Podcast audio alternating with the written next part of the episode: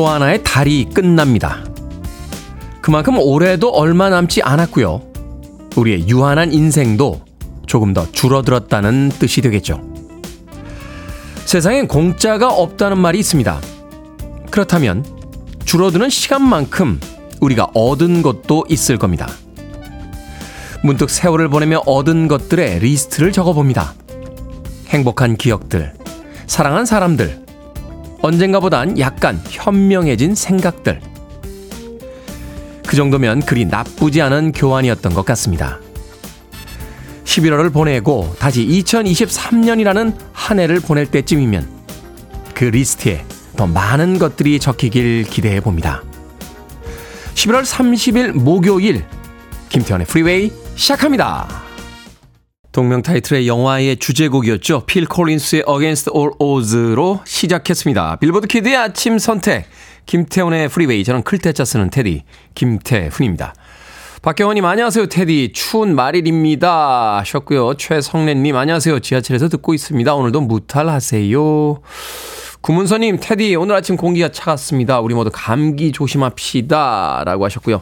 0175님께서는 11월의 끝날도 12월의 첫날도 테디와 함께 할 겁니다. 오늘도 화이팅 합시다. 라고 하셨습니다.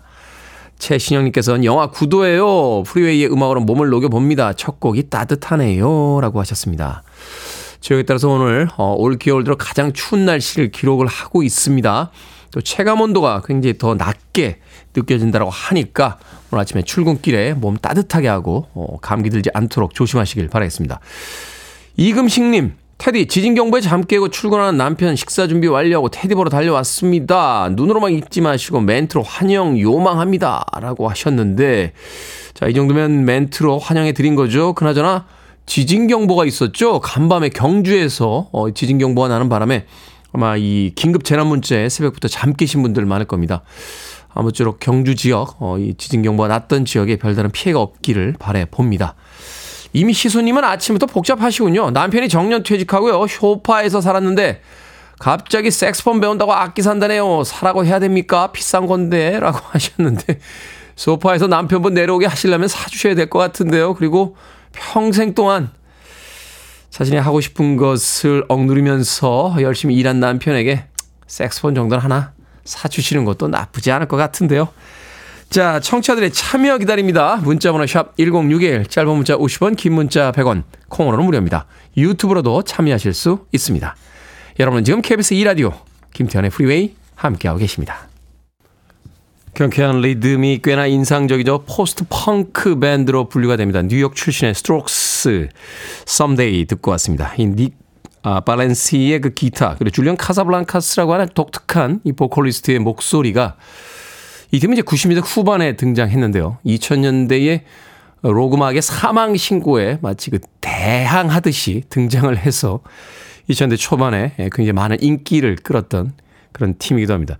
몇몇 이 록 음악 중심 매거진에서는요, 이 스트록스를 2000년대 가장 중요한 밴드 중에 하나로 또 평가를 하고 있을 만큼 이 뉴욕 출신이긴 합니다만 또 영국 이 록의 메카에서 굉장히 사랑을 받았던 그런 팀이기도 합니다. 스트록스의 Someday 듣고 왔습니다. 이은희님, 쉬는 날이라 조조로 영화를 예매했는데 밖에 춥다고 하니까 옷 단디 챙겨 입고 나가야겠습니다. 하셨습니다. 쉬는 날 조조로 영화 보는 거 굉장히 행복하지 않습니까? 요새도 아침 일찍 극장에 가면은 좀 싸게 볼 수 있나요? 어, 극장이 이제 주말이 조금 더 비싼 거는 알고 있는데, 예, 아침 시간이 조금 싼지는 잘 모르겠습니다만, 조조 영화 보면서, 예, 여유 있게 하루를 시작하는 그것도 꽤나 기분이 좋죠. 영화 한 편 보고 나왔는데 아직 점심시간이 안 됐다라고 하면 왠지 하루를 어, 굉장히 알차게 쓴 듯한 그런 기분이 들 때가 있습니다. 이은희님. 영화 좋아하시는 것 같은데 제가 영화 1인 패키지 하나 더 보내드릴게요. 오늘 영화 보시고 다음에 또 시간 되실 때 영화 한번 더 보시길 바라겠습니다. 최근에요. 이 극장가가 괜히 굉장히 힘들다고 합니다. 우리나라 영화들 응원하는 의미로 시간 되실 때 극장에 찾으셔서 큰 스크린으로 영화 한 편쯤 봐주시는 것도 좋을 것 같습니다. 이은희님 콩으로 오셨는데요. 샵 1061로 다시 한번 이름과 아이디 보내주시면 저희들이 모바일 쿠폰 보내드립니다. 짧은 문자는 50원, 긴 문자는 100원입니다. 자, 9216님, 태대 안녕하세요. 2년 동안 아이들과 화상 수업으로 만났는데 오늘 마지막 수업을 합니다. 오늘 저녁엔 맥주 한잔하며 셀프 토닥해야겠어요. 그리고 제 아이들 학습도 돌봐야겠죠. 그동안 수고했다 해주시면 감사하겠습니다. 라고 하셨습니다. 고생하셨습니다. 아이들 수업하는 게 쉬운 일이 아닐 텐데. 9216님, 2년 동안이나 또 열심히 하셨다니까 그 아이들 중에 또 누군가가 나이가 더 많이 먹은 뒤에 그 선생님의 수업을 기억하게 될지도 모르죠. 그것만으로도 충분히 세상에 좋은 일 하셨다고 저는 생각이 됩니다. 저는 고등학교 2학년 때 담임 선생님이 가장 기억이 나요. 어, 야, 하늘에 별도 딸 수 있는데 왜 자꾸 엉뚱한 짓들만 하고 돌아다니냐? 하면서 저한테 막 혼내셨던 그때는 아, 또 뭐라는 거야? 막 이렇게 반항하면서 생각을 하긴 했습니다만 나이가 한참 먹고 나니까 그 선생님의 이야기가 문득문득 떠오를 때가 있습니다. 자, 9216님에게 수고하셨다고 수고하셨을 땐 역시 치킨이죠. 치킨 한 마리와 콜라 보내드리겠습니다.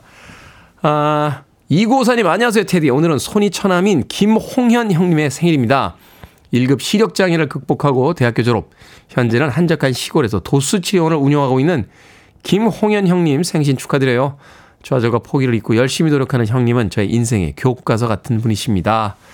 형님의 생신을 진심으로 축하드립니다. 라고 또 마음 따뜻한 사연 보내주셨습니다. 대단하시네요.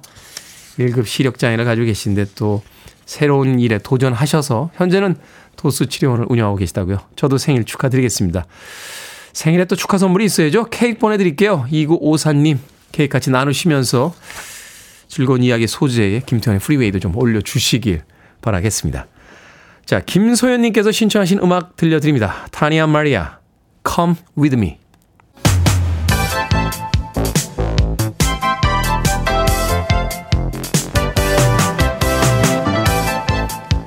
이 시간 뉴스를 깔끔하게 정리해 드립니다. 뉴스 브리핑 캔디 전예현 시사평론가와 함께합니다. 안녕하세요. 안녕하세요. 캔디 전예현입니다. 자 새벽에 안전 안내 문자에 놀란 분들 많으실 것 같습니다. 경주에서 지진이 발생했습니다. 예, 오늘 새벽 4시 55분쯤 경북 경주시 동남동 쪽 19km 지역에서 규모 4.0의 지진이 발생했습니다. 올해 우리나라에서 발생한 지진 규모로 보면 두 번째로 큰 지진이라고 하는데요. 중앙재난안전대책본부가 중대본 1단계를 가동했고 위기 경보를 경계로 상향한 상황입니다. 그리고 한덕수 국무총리가 행안부를 비롯한 각 부처, 지자체의 기간별 위기관리 매뉴얼에 따른 임무와 역할을 점검하라고 지시했습니다. 현재까지 큰 피해 상황은 전해지지 않고 있습니다만 추후 상황을 좀 봐야겠고요. 다만 한국 수력 원전원은 이번 지진과 관련해 원전 가동에 지장이 없고 전국의 가동 원전은 모두 안전 운전 중이라고 설명했습니다. 네.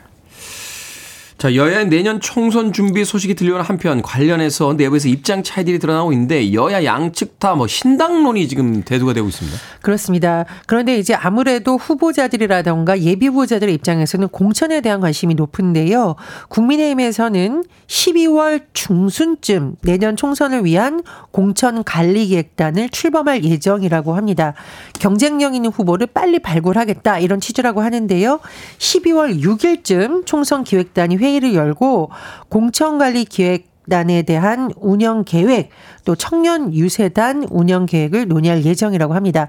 국민의힘은 조금 당겨지는 이런 좀 분위기가 읽히고 있고요. 더불어민주당에서는 내년 총선에 전략 지역의 청년과 여성을 우선 공천하는 방안을 추진하겠다. 이렇게 검토 중이라고 하는데요. 청년 후보자 출마 지역은 경선을 원칙으로 하고 20대, 30대 후보자의 경선 비용은 면제해주고 선거 컨설팅을 비롯한 체계적인 선거 준비도 지원할 계획이다. 이렇게 설명을 했습니다. 자, 양당이 모두 총선에 대한 중요성을 인식을 하고 있는 것 같은데요. 내부에 또 다른 진통도 지금 일고 있는 상황입니다. 지금 국민의힘의 인요한 혁신위원장이 어, 이른바 험지 출마론을 계속 띄우고 있는 상황인데, 이르면 오늘 최고위원회에서 지도부, 중진, 대통령 측근들의 불출마 혹은 수도권 험지 출마 권고안을 송부할 계획이라고 지금 전해지고 있습니다. 그럼 당장 김기현 대표가 과연 이걸 수용할 것이냐 이게 지금 관심사인데요. 내부에서도 수용해야 된다. 아니다. 아직은 시간이 있다라는 의견이 엇갈리는 분위기인 것으로 전해지고 있고요. 이제 수용하지 않을 때는 혁신이가 유명무실해지는 그런 일들이 이제 생기는 거죠. 그렇죠. 이제 김 대표 같은 경우에도 본인 지역구에 자꾸 방문하다 보니 이미 좀 무색해지는 거 아니냐는 우려가 제기되고 있는데 이게 본격적으로 드러날 가능성이 있고요. 민주당의 경우에는 선거제 개편과 관련해 병리편과 연동형 비례대표제를 놓고 아직까지도 결론을 내지 못했습니다. 어제 선거제 개편을 놓고 의원총회가 열릴 예정이었지만 이것도 연기된 상황입니다. 네. 정치의 계절이 다가오고 있군요. 자, 해병대 최상병 순직 사건을 수사했던 박정훈 전 수사단장이 또 다른 보직에서도 해임이 됐다고요? 이 박정훈 수사단장, 지금은 전 수사단장인데, 지난 8월 2일 최상병 사건 조사 보고서를 경북 경찰청에 이첩했다가 국방부 검찰단에 의해서 입건이 됐습니다. 집단 항명 수괴 혐의가 적용이 됐었죠. 그리고 그 당일 수사단장 보직에서 바로 해임이 됐었는데 이번에 군사경찰 병과장 보직까지 해임된 것으로 전해지고 있습니다. 박정훈 전 수사단장 측 법률 대리인에 따라서 이런 내용이 알려지고 있는데요. 어, 지금 인사소청을 할 것으로 밝혀지고 있습니다. 지금 논란이 또 일어날 것으로 보이는데요.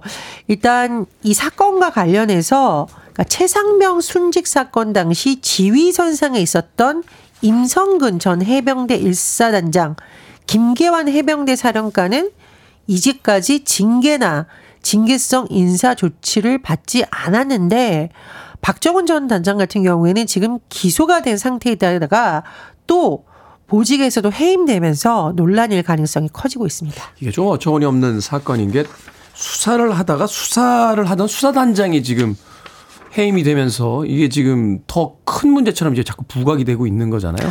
예, 박정훈 전 당장은 지금 이제 다음 달 7일 재판까지 받고 있는 재판을 앞두고 있는 상황인데요. 정치권에서는 지금 특검이 필요하다 이런 입장도 나오고 있습니다. 네. 자, 3분기 합계 출산율이 3분기 기준 역대 최저치를 기록했다고요? 합계 출산이라는 것은 여성 한 명이 평생 낳을 것으로 예상되는 평균 출생아 수를 말하는데 3분기 합계 출산율 0.7입니다. 1년 전보다 0.1이 줄었는데요. 2009년부터 이 통계를 작성한 이후로 전 분기 통틀어 최저치였던 지난해 4분기, 올해 2분기와 같은 수치이고 3분기 기준으로만 봤을 때는 가장 낮은 수치입니다. 그런데 이 연말로 갈수록 보통 출생아가 줄어드는 흐름이 나타나거든요. 네. 4분기에는 0.6명대대로 떨어질 가능성까지 제기되고 있습니다. 세계에서 최하 수준이라는 이야기를 하더군요. 자, 주택 종합 부동산세 납부 대상이 대폭 줄었습니다. 세액도 급감했죠? 예, 정부의 발표에 따르면요. 올해 주택 종합 부동산세 종부세 대상자는 41만 명입니다.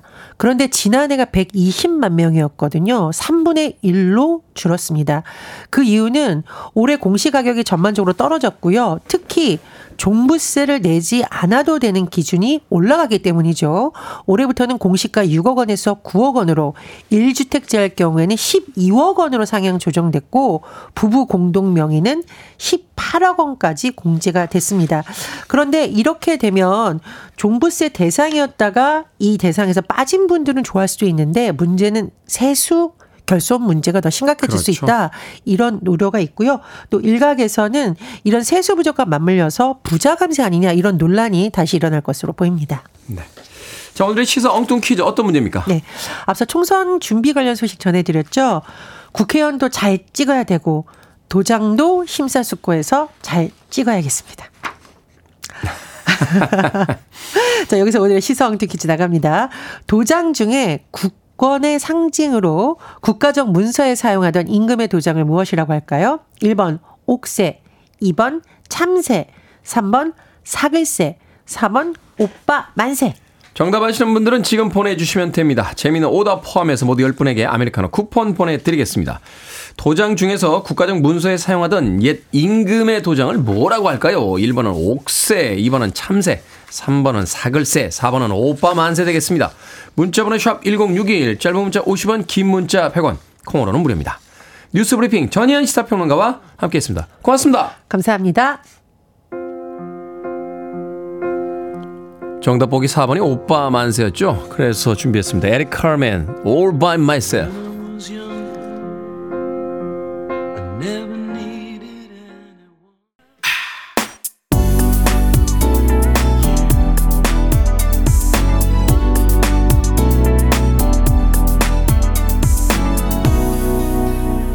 김태훈의 Freeway. 마이클 부블레의 It's a Beautiful Day 듣고 왔습니다. 자, 오늘의 시사 엉뚱 퀴즈. 임금의 도장을 뭐라고 불렀을까요? 정답은 1번 옥새였습니다. 옥새. 3355님, 프리웨이 만세. 정강수님, 족쇄. 저는 프리웨이에 족쇄로 묶였습니다. 기쁘기도 한데 조금 살벌하기도 하군요. 2052님, 태훈 오빠 만세! 8805님, 쎄쎄쎄. 아침바람, 찬바람에 울고 가는 저 길어. 이 맞나요? 왜 타령이 나오죠? 이게 원래 동요 아닌가요? 아침바람, 아, 안 되겠네. 자, 쎄쎄쎄, 8805님. 그런가 하면 120님, 사글세, 테디 대학 때 사글세 살던 적이 있었는데 오랜만에 들어보네요. 결혼하고도 임대 전세만 살다가 12월 21일에 자가로 이사 갑니다. 축하해 주세요. 라고 해 주셨고요. 1037님께서는 1번, 옥새입니다. 용달차 기사인데요. 아침마다 김태원 씨 음성 들으면 힘이 납니다. 건강 지키며 오랫동안 자리 지켜주세요. 강리에서 아저씨가 라고 하셨는데 김태원 아닙니다. 김태훈입니다. 훈. 훈. 자, 다 같이 발음해 봅시다. 훈. 예.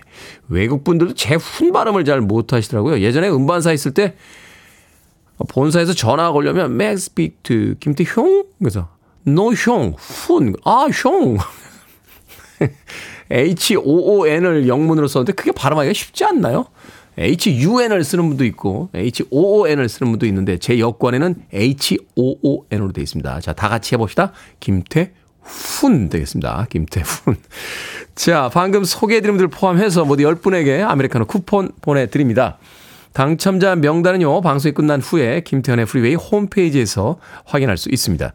콩으로 당첨되신 분들 방송 중에 이름과 아이디 문자로 알려주시면 모바일 쿠폰 보내드립니다. 문자 번호 샵 1061, 짧은 문자 50원, 긴 문자 100원입니다.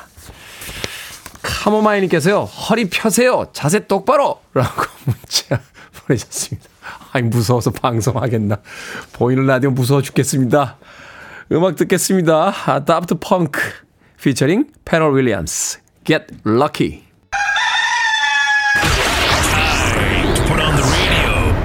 김태훈의 Freeway Are you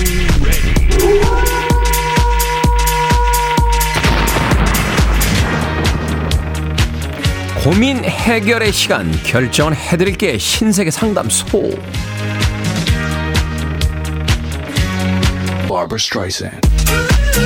4541님 내일이 아내 생일인데요. 제가 끓인 미역국을 썩 좋아하지 않거든요.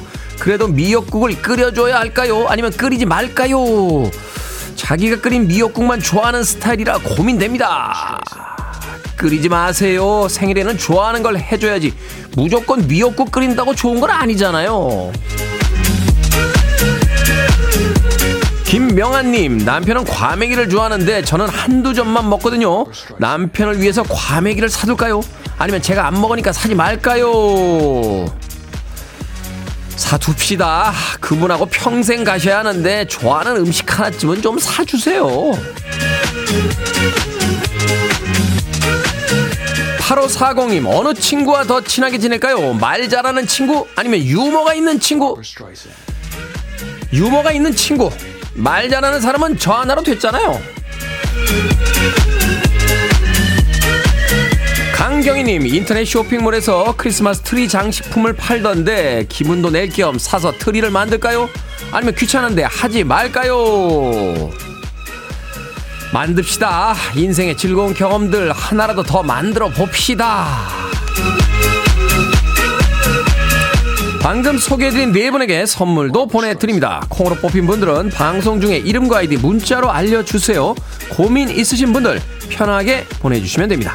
문자번호 샵 1061, 짧은 문자 50원, 긴 문자 100원, 콩은 무료입니다. 크리스마스가 얼마 안 남았군요. 브렌달리입니다. Rocking Around the Christmas Tree. Christmas tree at the Christmas party hop. You're listening to one of the best radio stations around. You're listening to 김태훈의 Freeway. 빌보드 kid의 아침 선택 KBS 2라디오 김태훈의 Freeway 함께하고 계십니다. 이미영님께서요, 김태훈님, 말 잘한다고 못 느끼겠는데요. 말이 많다고 느껴지지 라고 사연을 보내주셨습니다. 제가 말이 많아요? 살다가 또 이런 얘기는 또 처음 들어보네. 응? 저는 말을 되게 아끼는 사람입니다. 예. 꼭 필요한 이야기 외에는 안 하는 사람이거든요. 어. 아마 방송 DJ 중에서 가장 과묵한 DJ가 아닌가 하는 생각을 하는데, 예. 말이 많다고요? 어, 충격적이군요. 예. 말을 잘한다라고는 느끼지 못하겠다. 말이 많다고 느낀다. 이미영님. 동의할 수 없습니다. 예. 최선희님께서 고민 상담이 정말 재미나네요. 테디의 응답이 기똥차입니다. 보세요. 보세요. 최선희님께서 고민 상담이 정말 재미가 납니다. 테디의 응답이 기똥차입니다. 라고 보내주시잖아요. 말을 잘한다는 거 아니겠습니까? 아, 최선희님에게 뭐 보내드려야지. 뭐 보내드릴까? 예. 마트 상품권 보내드릴게요. 예. 제가 가진 상품 중에서 그래도 고가에 들어가는 예, 상품입니다. 최선희님 콩으로 오셨는데 샵 1061. 이거 다 안내 멘트입니다. 필요한 멘트예요. 말이 많은 게 아니고요. 예, 샵 1061로 예, 이름과 아이디 다시 한번 보내주시면 모바일 쿠폰 보내드리겠습니다. 예, 짧은 문자는 50원, 긴 문자는 100원, 예, 콩으로는 무료입니다. 네, 최선희님. 아, 고민 상담이 기똥차다고. 말이 많다고 느끼고 계신 이미영님께는 쓴 커피 한 잔 보내드리겠습니다.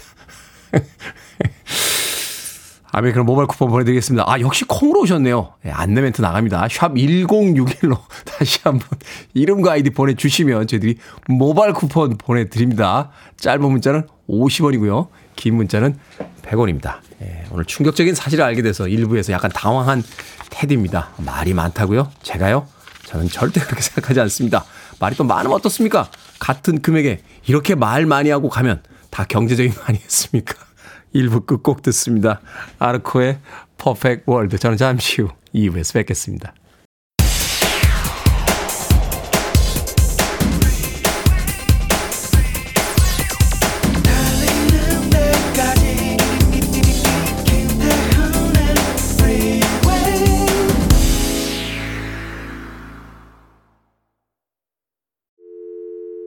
I need your arms around me. I need to feel your touch.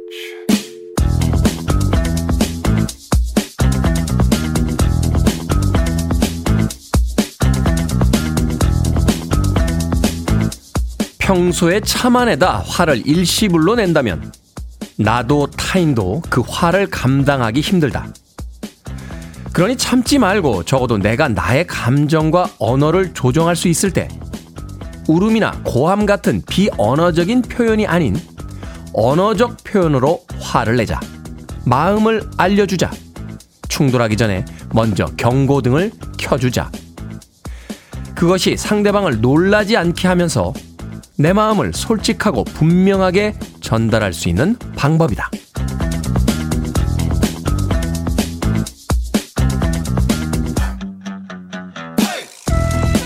뭐든 읽어주는 남자. 오늘은 청취자 은태수님이 보내주신 김은주 작가의 책, 나라는 식물을 키워보기로 했다. 중에서 읽어드렸습니다. 참다 참다 불만을 터트리면 이런 반응이 돌아오기 일수죠. 갑자기 왜 그러는 건데? 갑자기가 아니라고 설명해도 상대방 입장에서는 날벼락을 맞은 기분입니다. 그 반응을 본 나 또한 상처를 받게 되고요.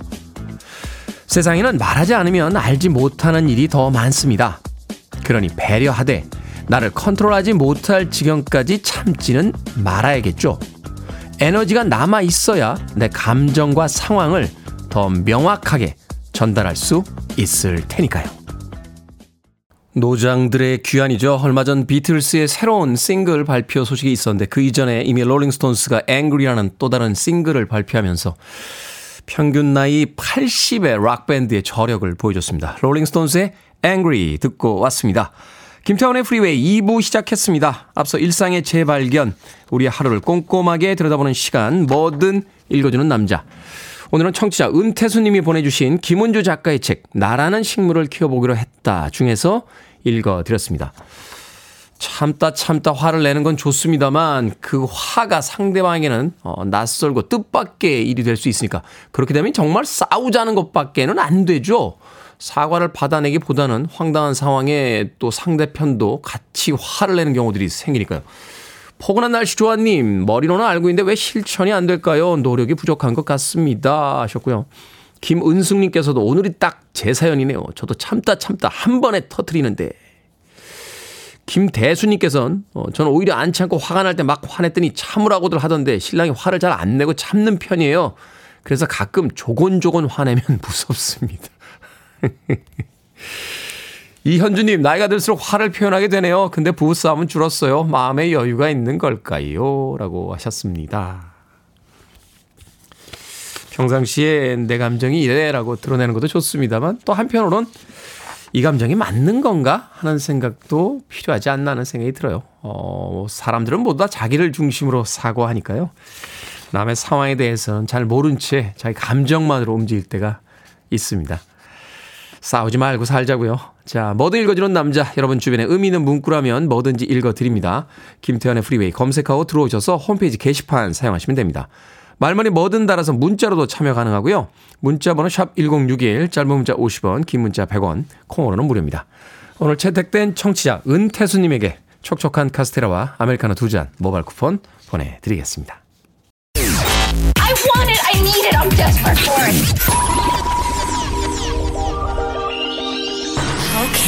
Do it. 김태훈의 Freeway.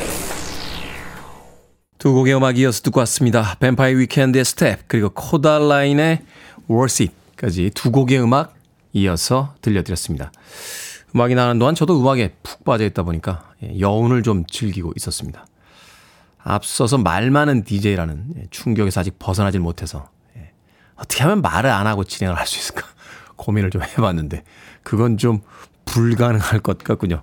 뱀파이어 위켄드의 스텝 그리고 코달라인의 Worth It까지 두 곡의 음악 이어서 들려드렸습니다. 어, 8385님 아내와 내기를 했습니다. 올해가 가기 전에 꼭 사연에 당첨되고야 말겠다. 점점 초조해집니다. 구해 주십시오. 라고 하셨는데, 야, 이 정도면 뭐 대단한, 대단한 잔머리신데요. 소개해 드렸습니다. 아, 내기에서 이기신 뭐가 족이 있습니까? 8385님. 카스테라와 아메리카노 두 잔 보내드리겠습니다. 내기한 아내와 함께 맛있게 나누시길 바라겠습니다. 올해 가기 전에 사연 소개해드렸어요. 자, 2420님. 잘생긴 테디, 정릉사는 희진쌤에게 프리웨이 소개해줬습니다. 오늘 첫 방 듣고 있을 거예요.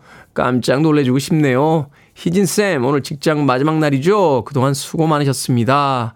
정릉에서 양천까지 조심히 출근해 오세요. 이따 봬요. 라고 또 다정한 문자 보내주셨네요. 오늘 마지막 출근이신가요? 희진쌤. 아, 출근을 마지막이셔도 김태현의 프리웨이는 앞으로도 계속 즐겨주시길 부탁드리겠습니다. 영화 2인 패키지 보내드릴게요. 어, 두 분께서 같이 영화 한 편, 최근에 극장과 화제가 되는 작품들이 있으니까요. 영화 한번 보러 가시는 건 어떨까 하는 생각이 드는군요. 0927님, 테디, 제 아들 이름이 김태훈입니다. 아침마다 등굣길에 같이 듣고 있어요. 멋진 목소리 들으며 기분 좋은 하루 보내고 있습니다. 오늘 16번째 생일입니다. 축하한다고 전해주세요. 라고 하셨습니다. 16번째 생일을 맞은 김태훈 군 생일 축하드립니다. 자, 알자로의 음악 준비했습니다. We are in this love together.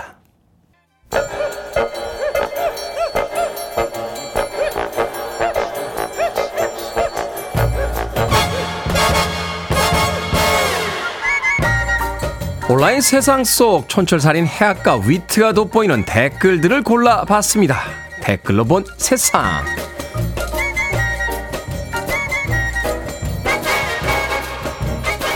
첫 번째 댓글로 본 세상. 최근 개봉한 영화 한 편이 뜻밖의 challenge로 주목받고 있습니다. 일명 분노 challenge인데요. 영화를 보면서 스마트워치로 심박수를 측정한 뒤 결과를 찍어 인증하는 겁니다. 사람들은 심박수가 높을수록 영화 속 상황에 화가 많이 났다는 거라며 높아진 심박수 수치를 공유하고 있다는데요. 여기에 달린 댓글들입니다. 호상님, 화가 나는 동시에 미안한 마음이 들어 심박수가 떨어지더라고요. 묵묵히 자신의 길을 걸었던 사람들이 있었다는 걸 기억하면서요. 호비님, 결론을 알고 있는데도 이렇게 심장이 뛰고 흥미진진할 줄은 몰랐습니다. 저도 이 영화 봤습니다. 아, 역사가 우리에게 주는 큰 울림이 있더군요. 그리고 정우성 씨는 역시 잘생겼어요.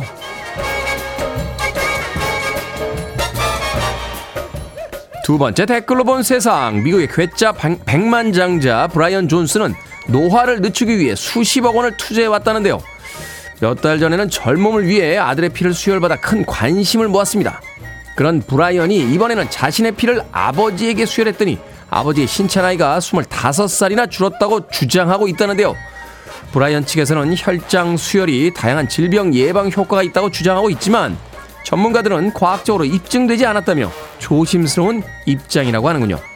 여기에 달린 댓글 드립니다. MC님, 현실판 흡혈귀는 씻지 않은 사람 목을 물어야 하는 험난한 과정을 거치지 않아도 되는군요.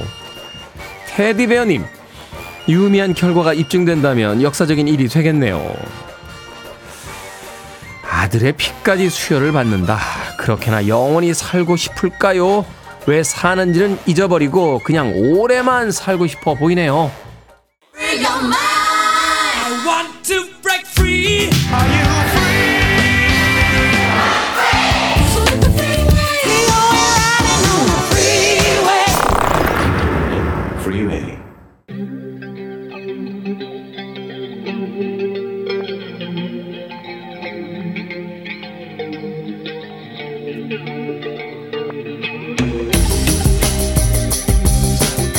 21세기의 키워드로 우리의 역사를 살펴보는 시간입니다. 역사 대자뷰. 오늘도 공간 역사 연구소 박광일 소장님 나오셨습니다. 안녕하세요. 안녕하세요. 자, 겨울입니다. 이 겨울철 청취자들의 사연을 읽다 보면요. 여전히 많은 집에서 김장을 직접 하고 계시더라고요. 지금부터 10년 전에 2013년 김장김치를 담고 나누는 문화가 유네스코 무형 문화유산에 등재되기도 했다는데 명인이 아니더라도 어, 집에서 누구나 할 수 있다는 김장 어떻게 유네스코 유산까지 등재가 된 겁니까? 뭐 외국 사람들이 신기하게 볼 수는 있겠습니다만 한국 사람 입장에서는 김장이 유네스코 문화유산에 등 등재가 돼 이게 사실은 약간 좀 어, 당황스럽기도 한데요. 그렇죠. 지금 말씀하셨던 것처럼 이제 김장하고 그다음에 이제 유네스코 정확하게는 인류 무형 문화유산 줄여서 이제 무형유산 이렇게 얘기를 하는데요. 이게 이제 직접적인 관련이 없어 보이기도 합니다. 그렇지만 사실은 이 과정에서 무형유산을 바라보는 시선이 굉장히 달라졌다 이렇게 이제 볼 수가 있는데요. 네. 예를 들어서 이제 우리나라에서는 아직 이 무형문화유산, 무형유산이란 말은 널리 쓰이지는 않습니다. 지금 우리가 쓰는 익숙한 낱말로 바꾼다면 무형 문화재가 됩니다. 무형 문화재. 네. 그래서 이제 무형 문화재 하면은 이제 기능이나 예능, 그러니까 어떤 기술이나 예술 활동을 가지고 있는 분 을 가리켰기 때문에 실제로 이 무형 문화재라고 하는 것은 이 기술을 보유한 장인, 그러니까 인간 문화재가 존재를 했습니다. 네. 그런데 이제 유네스코에서 2010년경에 이 무형문화유산을 조금 어떻게 보면은 세계적으로 보호하고 그다음에 정리할 필요가 있다라는 생각을 하게 되면서 그 범위를 이제 기능 예능을 넘어서서 조금 넓혀보자. 이런 어떤 그 논의를 하게 됐고요.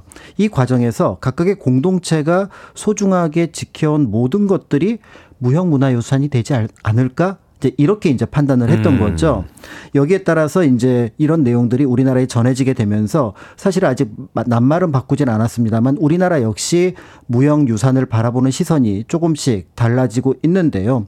예를 들어서 이전에는 어 보유자 그러니까 장인이라든지 계승 단체가 꼭 있어야 되는데 그렇지 않은 것들도 현재 국가 무형 문화재로 지정이 되어 있습니다. 아. 예를 들어서 씨름, 씨름, 그다음에 장담극이 아니 고추장 된장 이런 거. 네. 어. 그다음에 인삼 재배. 그다음에 약간 다분히 이제 그 다음 그 과정을 염두에 두었다고 봐야 되는 막걸리 빚기.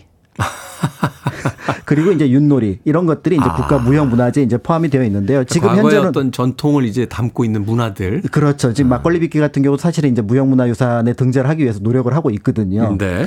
자 그런 면에서 볼 때 이제 이런 어떤 우리나라의 무형 유산을 바라보는 시선의 변화는 사실은 외부에서 온 것들이라고 볼 수가 있고 사실은 그 결정적인 계기가 지금 말씀드릴 2013년에 유네스코에서 지금 이제 김치를 세계 유산에 문화 무형 유산에 등재하는 과정이 어떻게 보면 영향을 끼쳤다 이렇게 이제 볼 수가 있습니다. 그렇군요. 말하자면 이제 국제적인 기준을 이제 우리 법에 대해 적용을 시켜서 네. 말하자면 이제 그 통로를 하나로 이게 만든 이런 이런 거군요. 그렇습니다. 그래서 이제 그 범위를 조금 더 넓혔고 이제 국제적인 어떤 그 무형 유산의 흐름에 우리도 같이 따라가자. 이제 이런 것들을 만들었다고 볼 수가 있는데요. 이제 문제는 이제 많은 분들이 왜 김치가 아니라 김장 문화가 등재되었느냐. 음. 이제 이렇게 조금 궁금해 하시는 분이 계실 것 같습니다. 아, 그러네요. 오. 그러니까 이제 당연히 김치라는 어떤 아이템이 들어가면 훨씬 더 조금 더 우리나라의 어떤 국위를 좀 널리 알릴 수 있지 않을까 이렇게 생각을 하게 되는데요. 먼저 이제 그 계기가 그 있습니다. 어 중국의 흑룡강성 목단시에서 중국 내에서 김치를 일단 무형문화재로 자신들의 무형문화재로 등재를 합니다. 김치를요? 네. 그러니까 여기에는 어, 짐작하시는 것처럼 중국에서는 이제 소수민족의 문화라고 하더라도 이제 그거를 중국 문화의 한 부분으로 보고 그래서 그 국가 무형 문화재를 등재를 한 다음에 그걸 바탕으로 이제 세계 유산에 등재를 하겠다. 이런 어떤 스텝들이 있거든요. 그러니까 여기에 이제 한국 사람들이 깜짝 놀란 거죠. 사실은 이제 그렇게 놀란 배경 중에 하나는 김치를 바라보는 시선이 정리되지 않았던 부분들이 있었습니다. 네. 그러니까 1980년대까지만 하더라도 김치라고 하면은 한국인들은 정말 좋아하는데 이게 이제 냄새가 되게 심한 편이기도 하고요.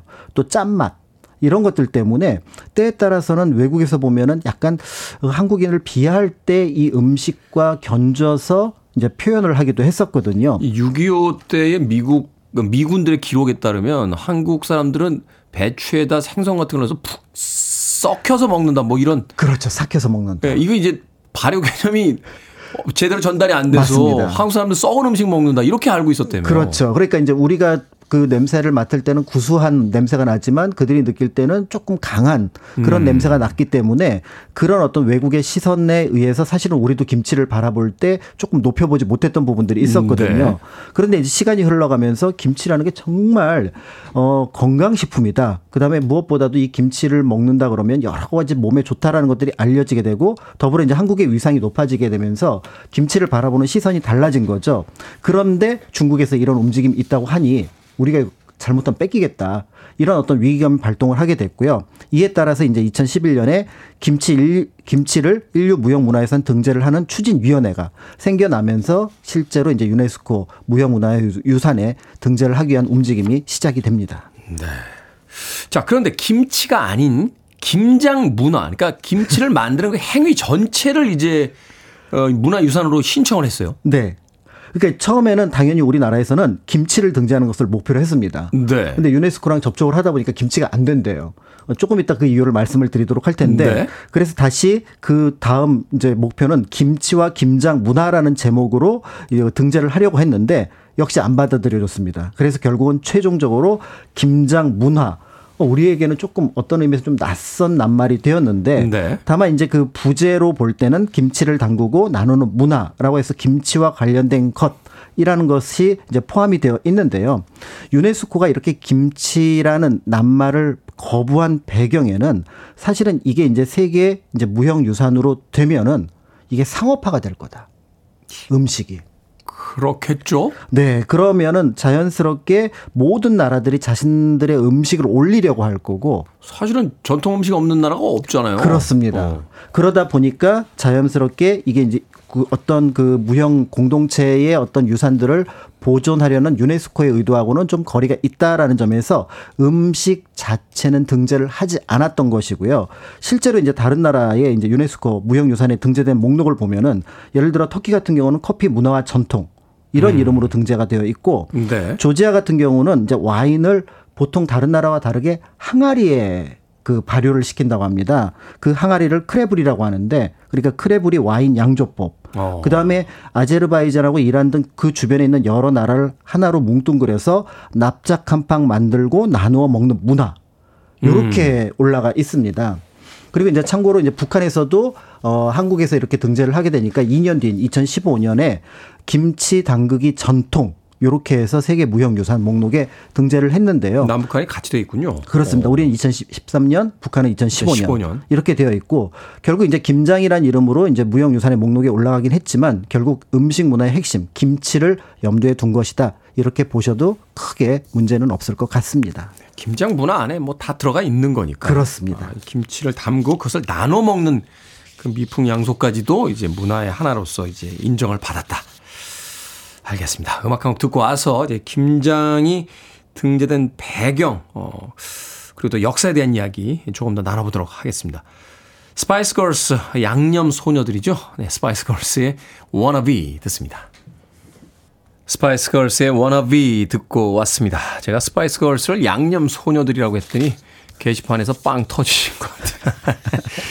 이 멤버들의 그 별명들이 있었죠. 제리 할리웰 같은 경우가 이제 진저 스파이시 이렇게 부르기도 했었고 뭐 포시 스파이시, 스포티 스파이시 이렇게 불렀는데 그 스파이시라는 팀명하고 이제 진저를 결합을 시켜서 저희들끼리는 그냥 양념 소녀들 이렇게 불렀던 기억이 납니다. 아, 공식적인 명칭은 아니니까 다른 데 가서는 쓰지 마시길 바라겠습니다.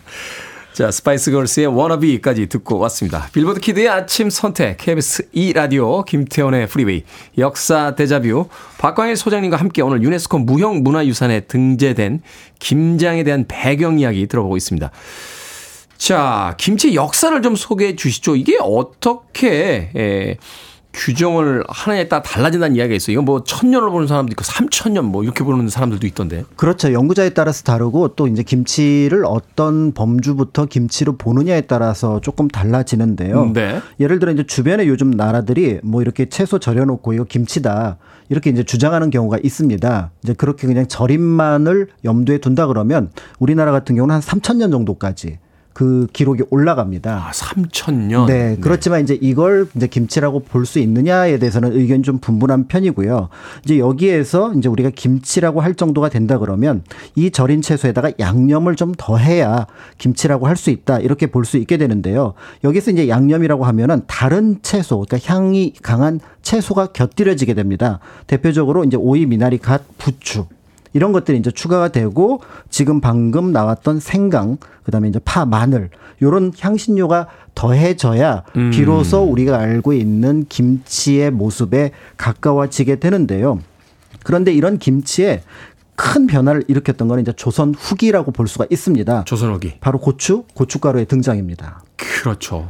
이 고춧가루가 등장을 하게 되면서 엄청난 변화가 김치 안에서 일어나게 되는데 처음에는 그 김치의 맛을 소금으로만 조절을 했습니다. 음. 그런데 이제 고춧가루가 들어가니까 약간 덜 짜도 되는 그렇죠. 네. 그러니까 매운맛이 매운맛이 좀 더해지니까 요게 이제 하나가 있고요. 두 번째는 여태까지 뭔가 이렇게 그 생선류라든지 다른 것을 넣어서 발효를 하고 싶은데 이 비린 맛을 못 잡아냈습니다. 아. 그런데 이 고춧가루가 들어가서 이 젓갈의 비린 맛을 잡아줄 수 있다고 판단이 되니까 자연스럽게 이 젓갈류가 포함이 되면서 우리가 알고 있는 감칠맛이 김치에 더해지게 되고요. 그러면서 유산균이 폭발적으로 증가를 하게 됩니다. 그러니까 자연스럽게 각각의 재료가 가지고 있는 영양소, 그 다음에 감칠맛, 여기에 이제 그 채소 자체가 주는 어떤 어 아삭한 느낌, 요런 것들이 더해지면서 전 세계적으로 굉장한 슈퍼푸드, 그러니까 수준 높은 음식이다 이렇게 이제 평가를 받고 있고요. 네. 무엇보다도 이제 김치라고 하려고 하면 식물성 재료와 동물성 재료가 적절히 혼합된 말 그래도 말 그대로 채소 발효식 식품 정도가 되어야 김치라고 얘기할 수 있지 않을까 이렇게 볼 수 있습니다. 그러네요. 이게 우리가 먹을 때는 그 배추라는 채소만 보이는데 배추와 무 같은 이게 거의 동물성이 다 들어가 있는 거군요. 그렇죠. 그러니까 이제 젓갈을 동네마다 어떻게 쓰느냐에 따라서 이제 오징어가 들어가기도 하고 기본적으로 뭐 새우 같은 건 다 들어가기도 하고요. 네, 생선 넣는 데도 있죠. 그렇죠. 그리고 그 짧게 먹을 때는 굴 같은 걸 넣어서 네. 먹기도 하니까요. 이제 그런 면에서 볼 때 이제 굉장히 수준 높은 음식이다. 그렇기 때문에 이제 세계인이 이제 어떻게 보면 김치에 대해서 열광을 하고 있지 않나 이렇게 볼 수가 있을 것 같습니다. 김치 잘 담그는 것도 중요합니다만 이게 보관이 일단 중요하잖아요. 예전에는 저 어릴 때는 그 아파트가 별로 없었으니까 단독주택 이런 데 살 때 그 마당에다가 하가리 묻을 거 파시는 거 그거 가을 겨울 되면은 그 어렵지 않게 볼 수 있었는데 선조들은 이 김치를 어떻게 보관을 한 겁니까? 김치 그렇죠. 냉장고가 있었던 것도 아니고. 그러니까 이제 결국은 이 김치의 핵심은 뭐냐면 담가서 바로 먹는 거는 크게 문제가 없는데 네. 이제 오래 지나게 되면은 이게 식어버리거든요. 네. 근데 쉬지 않고 이게 맛이 잘 드는 발효가 되는 과정에 결정적인 역할을 했던 건 항아리입니다. 그러니까 항아리. 예, 보통 우리는 도자기하고 비슷해 보이지만 도자기는 숨을 쉬지 못하는 그릇이거든요. 아, 그래요? 항아리는 숨을 쉽니다. 그러니 코르크 마개처럼 그렇죠. 공기와 아. 접촉이 되다 보니까 자연스럽게 그 안에서 쉬지 않고 발효가 되면서 맛을 조금 더 높여주는 거죠. 그러니까 예를 들어서 김치가 너무 귀한 누군가의 김치를 받았는데 장인으로부터 네. 그거를 백자에다가 보관을 하면은 쉬어버립니다. 아. 그러니까 이 김치떡이 어떻게 보면은 김장 문화의 핵심이라고 볼 수가 있고요. 다만 지금 말씀하셨던 것처럼 지금은 우리가 항아리를 묻을 데가 없습니다. 아파트에 더, 어디다 붙습니까? 그러니까 이제 필요가 이제 어떻게 보면은 발명을 하게 되는 것처럼 전 세계에서 최초로 이제 항온 그러니까 지금 뭐 어, 냉장고보다 조금 더 온도를 낮춰서 숨이 쉴 수 있는 그런 어떤 냉장고인 김치 냉장고. 아, 그러네요. 한국 최초의 발명품이죠. 이게 외국 분들은 쓰지 않는 온도군요. 그 온도가. 그렇습니다. 아, 우리나라에서 김치를 보관할 때만 쓰는 온도로 맞춰진 냉장고가 나오게 된다. 맞습니다. 그게 와인하고 비슷하다고 아까 코르크하고 항아리 얘기했는데 그래서 그런지 몰라도 김치 냉장고 맨 밑에 칸에 와인 보관하시는 분들 많아요. 온도가 거기 딱 맞는다고. 그러니까 아까 말씀드렸던 것 조지아에서는 이제 또 와인을 항아리에다 보관을 아, 한다고 하니까. 그러네. 네. 또 그런 아, 이 김치가 참 놀라운 음식이군요. 그렇습니다. 이게 지역별로 다양하잖아요, 종류도. 그렇습니다. 그래서 이제 김치 같은 경우는 이제 여러 면에서 이제 각 지역에서 재료에 따라서 다 달라질 수밖에 없고요. 그러니까 북쪽 지역은 조금 더 맑게, 그다음에 남쪽 지역은 조금 더 간을 세게 하는 편이라고 할 수가 있는데 대체로 이제 전통적인 김치 종류, 최근에는 굉장히 퓨전 김치가 많기 때문에 전통적인 김치 종류에 한정하더라도 200종 이상을 현재 오. 꼽고 있습니다. 무엇보다도 이제 이 김, 김치를 겨울에 먹기 위해서 이제 다량으로 담그는 것이 이제 김장이라고 볼 수가 있는데요. 그런 면에서 이제 이 김장이라고 하는 것들은 사실은 이제 가정 내에서 여성들을 통해 담그는 방식이 전해졌다라고 볼 수가 있습니다. 그런데 이제 최근에 현대에 와서는 이걸 이제 기업이나 학교, 특히 유치원에서 애들 체험학습으로 이 김장 담그기를 많이 하거든요. 네. 그런 면에서 볼 때 이제 이 공동체에서 이 김장을 이어가려고 노력하는 부분들이 있을 것 같고요. 무엇보다도 이제 김장을 담갔다. 외국인들이 와서 이제 김장 체험을 합니다. 그 얘기는 뭐냐면 김치의 맛을 안다는 거고요. 음. 김치의 맛을 안다는 것은 밥과 함께 먹는 한식 문화를 이해한다라는 거죠. 그러네요. 그런 면에서 볼 때 단순하게 김치를 알고 김장을 담근다는 것은 그냥 음식에 그치는 것이 아니라 한국 문화의 핵심이며 이해의 척도, 김치 맛을 아는 사람, 그러면 한국 문화를 꽤 잘 아는 사람 이렇게 평가할 수가 있습니다. 그렇죠. 우리가 뭔가 맛이 있고 또 그것을 좋아해야 그 만드는 문화를 체험하는 거지 관심이 없는데 거기 가서 그거를 체험할 일은 없으니까요. 네.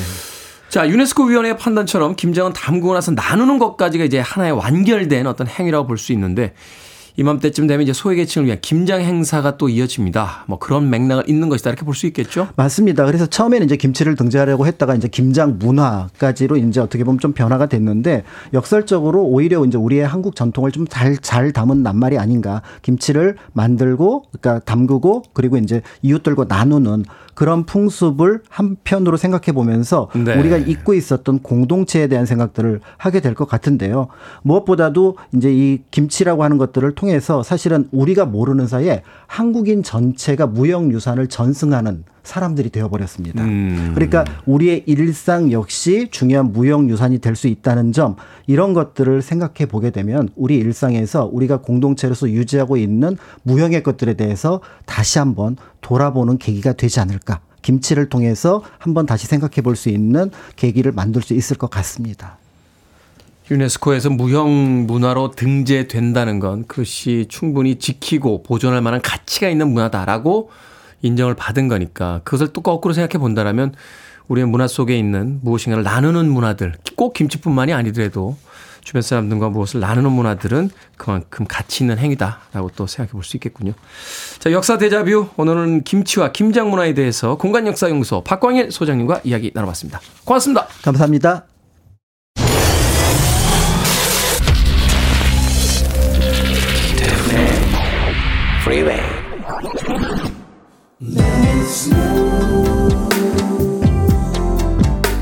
KBS 이라디오 김태훈의 Freeway 오늘 방송 여기까지입니다.